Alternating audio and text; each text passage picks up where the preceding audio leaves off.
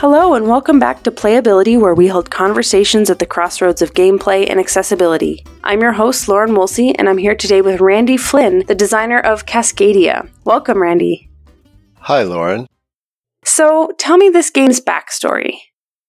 So, back earlier this year, uh, Marlene and I were on vacation, and on the flight back, I was reviewing my game design notes, uh, which just has a bunch of random game ideas in it. And one of them said something like double tile laying.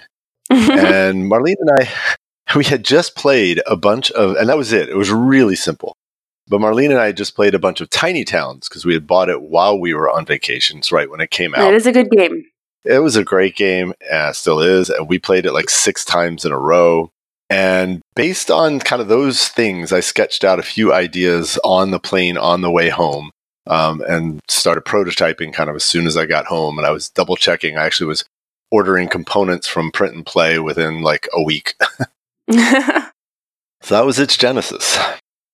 Awesome. And from that kind of starting point, double tile laying and then the prototype coming onto the table, what were some of the main milestones in the game's development path? Well, the the early core of the game has kind of remained a bit bit unchanged, and it was really just the idea that you were building up some kind of world with hex tiles, and they were always hexes. Uh, I don't really remember why. And on those tiles, you were placing, you know, something to populate that hex. I think originally they were plants and animals. And so that was, you know, sort of the first set. But one of the big things early on was that the uh, game had a board. And so I know that when you played it um, back mm-hmm. at Gen Con, it still had that. It had that board, which was pretty much the way it was from the start. And so it had the board. And I think the key thing that I had was, you know, a set of scoring conditions for the, the creatures. And those have, right. the idea of that has been there since the beginning. And it does, that's probably the part that really came from tiny towns. Oh, you have these multiple scoring conditions and you can vary them. So I kind of worked on it that way from the beginning. But early on, it was a very sort of limited or, you know, spatial puzzle because of the board, which was fun and had a lot of the, the core feeling that I wanted. But it also was kind of limiting. Um, it kind of made it solvable for some people. They're like, look at it and go, okay, here's how I maximize my score. Mm. All I need to do is see if I can get these things. And so some players were incredibly good at that. And the ones that enjoyed it were, were not as good, actually, like me. so that was, you know, one of the things. Another thing that was interesting early on was, and it, this lasted until the first, maybe second or third playtest was originally it went in two phases so that you spent the entire first part of the game building up the board um, it's kind of the lands, the hex tiles. Mm-hmm. And then the second phase was placing those creatures on there. So it they were very distinct phases um, and how they felt. The first phase was almost uh, like relaxing, and the second phase was where the tension came in because then you had to get the pieces you had set up for, or or figure out how to you know kind of come up with an alternate strategy on top of a board you'd already completely filled out. Right. And so, yeah, so that was how it was. Um, you know, those things existed for a while and it worked for some people and, and not as well for others. So that was the, the start of it. But I think that two phase bit was the first thing to go. It's like, yeah, these two bits of the game are too different. And some people might enjoy one part, not the other. Some people couldn't right. plan that far ahead. Like it was weird to plan that far ahead. And so that was the first thing to go is to get rid of the board and come up with a drafting system whereby you could take either hex land tile or a creature, place on it if you had the space. And so that was the first thing to go. And I think once that changed, it started to become more of a, a viable game. And it was that way, you know, maybe three months into, yeah, about three months into its development. That's the way it was. And it made it through much of the summer like mm-hmm. that.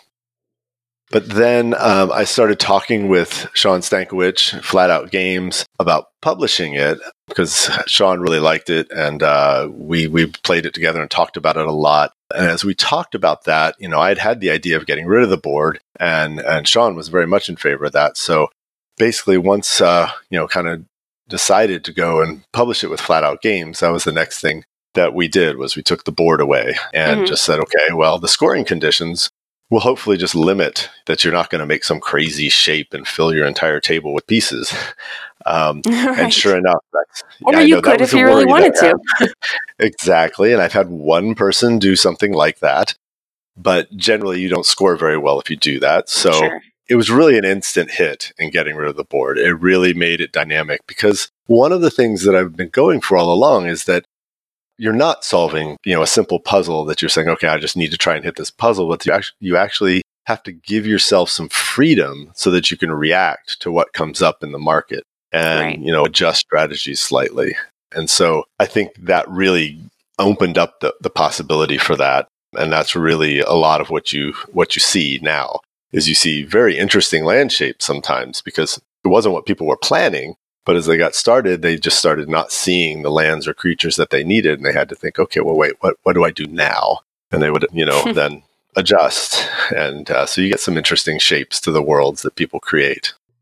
Yeah, it's amazing how big a difference something that feels maybe small at the beginning can really be, and the kind of cascading effects it has both on gameplay and the strategies that people come up with. Yeah, I think that's that's really true. It's it's one of those things in development. It's it's easy to think through things in your head and think, okay, it'll have this little effect or that effect, and sometimes the play testing it, getting it out there quickly, just shows you how how wrong you were, um, for better or worse, depending. I think that's the best uh, part of play testing is just to show you how wrong you were. yeah, yeah, I think I think so. It certainly is the best part of play testing it quickly and getting something to the table. Um, yeah, so, definitely. Yeah. So, what are the primary goals of the players when they're playing Cascadia? Well, it's designed as a two layer puzzle, you know, and it, one of the things we also added after uh, working with Flatout Games was the, the land scoring. Um, I had played with that a little bit early on, but didn't come up with anything. We came up with um, initially a very simple system, but it really, I think, put in the head of, you know, there's a two layer puzzle here. And so you know, the idea is that you're arranging your lands to score well, but you're also then setting up the creature scoring with the land. So it's like you've mm-hmm. got to you've got two things you have to keep in mind while you're doing this. And so the player needs to keep those two goals in mind. They can focus harder on one or the other if they want. And the creature scoring is more important. It's about two thirds of your score compared to about one third for lands. But that doesn't necessarily mean creatures are more important in the total game just because of the fact that the land's set up for the creatures. So I think, you know, that's the goals that the players have to have. Now, it's also what are the scoring conditions and how much are they going to look at them and decide up front, oh, I know what I want this to look like. Some players really do that. They look at it, they can think out in their head, you know, okay, if I can make this shape and put these here, I will really, you know, score these creatures well. And others are much more like, okay, I got a general idea how each one scores. Now I'm just going to see what comes up in the market and, and run with it. Right. Um, and I think you can kind of do better either way, depending on you know what your what your strengths and weaknesses yeah, are. Yeah, you just got to lean into it. Yeah, exactly. Now, a question we always ask our guests, and so I want to get to it before we get too much further. What does accessibility mean to you? So I think it's interesting. I you know see multiple useful definitions for accessibility in board games. You know, as someone coming from the computer software world, that's my day job. It's typically used to denote you know features that allow a product to be used by someone with a disability or impairment. This definition certainly applies to board games as well. You know, the one we talk about most easily, of course, is making sure that a game is colorblind accessible. But I think it's most interesting to think of accessibility as making your game sort of enjoyable for the widest possible audience. Mm-hmm. Not every game is going to work for for everyone, um, just due to how it how it plays or you know what its complexity is. But I think you know, given what your game is and what it can be, there's all sorts of decisions you can make in how you actually create the final product that will make it most likely that you can hit a lot of that audience for example, you know, one thing is that there are games that have a lot of text on their cards that you have to read to really understand how to play, and you have to read it during the game. Some players, that's a real turnoff. It's just something they don't want to be doing during a game. They kind of feel pulled back and forth. Now, so the question, you know, I ask myself in that situation is, can I provide a similar experience without that text or with significantly less? Is there mm-hmm. a way to do that? In some games, there probably isn't. It's just core to how things work. But in others, that text isn't really required there. It's just one way of approaching that problem. And you might be able to simplify that by moving, you know, the information somewhere else in the game. Right. So, you know, I think that's one example anyway. So, what decisions did you make in the game design process with accessibility in mind for Cascadia? Um, you know, I worry a lot about rules being too fiddly. Mm-hmm. Like, I think this is something that there are a lot of people that's just, there, there are people who love that. They can play, you know, a big four hour Euro with a 20 page rule book and be just, just happy, happy. But, uh, I, you know, I haven't d- designed a game for that audience at this. And so I, I definitely worry about that a lot and, and think about it. So there are definitely rules we've considered um, in Cascadia throughout the development that like seem to make it work better, but they seem to put a little more burden on the players for understanding how things, you know, are going to happen and what they have to remember during the game. And so some rules were like, oh, this would solve that problem but it would introduce, you know, a little bit too much fiddliness that is going to turn some people off and make it harder for some people to play the game properly. Right. There's always a trade-off. Rules. Yeah, exactly. And so we've we've rejected things pretty quickly sometimes because of that. It's like, oh yeah, that sounds like a great idea. That will solve this problem, I think.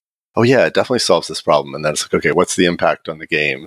Step back through it. Like, mm, no, it's it's not worth it. It introduces too much risk. Right. Yeah. Yeah, it's it's good to go through that process and consider the consequences of any any change to the rules or the gameplay itself. There's another one I had noted here about that. You know, the the early land tiles that I had for Cascadia were not colorblind friendly, and it's been a central part of our like discussion around what the final art and graphic design should be because you know this is really important. And so you know, the creature tokens right now are these chunkier wood pieces because they're easier for a broad set of people to grab and arrange. Mm-hmm. And in addition, we keep the art on them incredibly simple compared to the land tiles that we've now added more texture to and a little more interest. And so, you know, trying to think both through, you know, how do we make this visually easy for people to grasp, just glance at their board and know what's going on, and make it also easy for them to be able to, you know, play their pieces and maybe move them a little bit if they need to look under them for some reason, you know, that we hope they don't have to. So, you know, that's these are kind of issues I've thought about through the prototype and we'll have to kind of think through again as we go through what the production, you know, issues will be and, you know, what the components for the final version will be. Yeah, absolutely. Now, what is your favorite part of the game, either playing it or watching it played? Uh, so I, I think there's a few different. I think there's a different answer for both of those. When I'm sure. playing it, I I actually like it when I look at the scoring conditions and think through it and can't really map out a complete strategy, or I think I can and I start to, and it quickly is just nope, that's not entirely going to work. So I like it when the game pushes me in different directions, basically. And I love it when just like there's a, you know, I have to do a slight shift of strategy based on what I'm seeing in the market and what other players are playing on their boards because that actually is more important than some players realize when they start knowing like what are the players around you taking. So, you know, in the end, this is all built on that interlocking puzzle for the different scoring patterns, but that's what I think drives that for me. And it's really kind of the, the core of the, of the fun that I get out of the game. you know, it's funny when I when I watch other people play it, it's more the moments that I that I enjoy and you'll see you'll see things like uh, bears in the current game. I don't know if it'll be this way when it ships. Tend to be the easiest creature mm. to just say, you know what, I'm taking a bear. There's a bear, I'm taking a bear. If there's a bear and I can play it, I will take. it. They tend to be one of the easiest creatures. I mean, who's going to say no to bears? Well, that's it. I'm not even sure how much of that is mechanics and how much of that is just psychology. Um, people like bears but you'll you'll get people to start you know talking about bears not really not really in any scientific way but just in a you know kind of nonsense way making up phrases you know? There will be people who watch sure. the market as someone's flipping it over and just like right before someone flips the tile they'll go bear! You know just like trying to will the bear into being you know? And that lets me know you know that they're really engaged in the game and you know and you just get some some fun statements out of it so.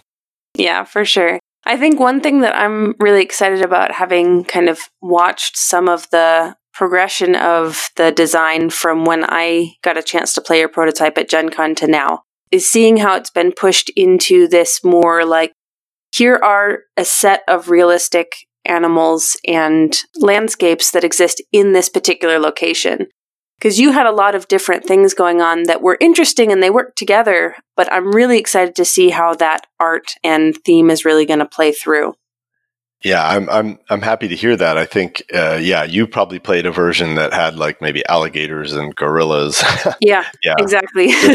creatures that didn't necessarily live in the same part of the world and all of that. And so, you know, I kind of made the decision after a while. I was like, I think you know, really focusing at this on the Pacific Northwest is the way to go. And started slowly shifting the creatures, you know, over to that so that every creature in there was something that you found in the Pacific Northwest, somewhere out here in Seattle area or in Oregon, you know, up in British Columbia, etc. Mm-hmm. And so, you know, I pushed it hard in that direction. And at the same time was working very much on, well, each creature has this scoring theme. And the scoring theme is mechanical, but it also should be explainable in terms of the ecology. And so, yeah, you want it to feel like it makes sense. Exactly. And of course, it's a game. It's a, not even a simulation. It's a game. So it doesn't need to be some sort of exact, you know, eh, that. But if you can evoke that feeling, I mean, like one of the ones we have is every hawk scoring condition has hawks just being off on their own. Well, of course, hawks spend time together. But the truth is, you mostly see hawks when they're out on their own doing their thing. And so that's kind of how it's true. we came up with, you know, the fact that, well, hawks scoring conditions are about hawks not being near the other hawks. And from that, we've generated, you know, three or four different, you know, interesting and unique scoring conditions that still fit that theme. So that was a, you know, it was fun to kind of do that. And I think um, as we brought that in, you know, eventually that led us to both you know, working with Beth Sobel, who is maybe perhaps one of the best board game artists, if not the best board game artist at, you know, depicting the Pacific Northwest. it's true. Uh, hard to pick better than that. And really talking about the name and trying to figure out what we were going to call it and making sure that we really did evoke the Pacific Northwest because we decided pretty early on, you know, to not just paper that theme over it, but really, really lean into it pretty hard because there's not right. not really a lot of games that are doing that with that with our region anyway. Yeah, I'm really looking forward to it. And for our listeners who, over the course of this episode, have started to look forward to it as much as me, where will it be available? What's the plan for it? So, the plan is to bring Cascadia to Kickstarter in 2020. Uh, it's going to be published by Flatout mm-hmm. Games. The best thing interested mm-hmm. listeners can do is uh, sign up for Flatout's mailing list, and they're at www.flatout.games. And you can go on there to their contact page and add yourself to their mailing list. Perfect. We'll make sure to have that link. And if listeners want to find you on social media, where can they find you? For gaming purposes, I am on Twitter at RF underscore Seattle. Perfect. Well, this was a fantastic conversation. I can't wait to back the game on Kickstarter. And thank you so much for, for having a conversation with me. Well, thank you for having me on, Lauren, and thank you for playing the prototype at Gen Con. I really enjoyed that and enjoyed talking with you here this evening. For more information about the topics that we discussed in this episode and the links that we just mentioned, we'll have those in the About This Episode section on our website at playabilitypod.com. And if our listeners have any questions or comments that you would like to share with us, please email us at playabilitypod at gmail.com and find us on major social media platforms as at playabilitypod. Thanks again for listening. Play with a new perspective.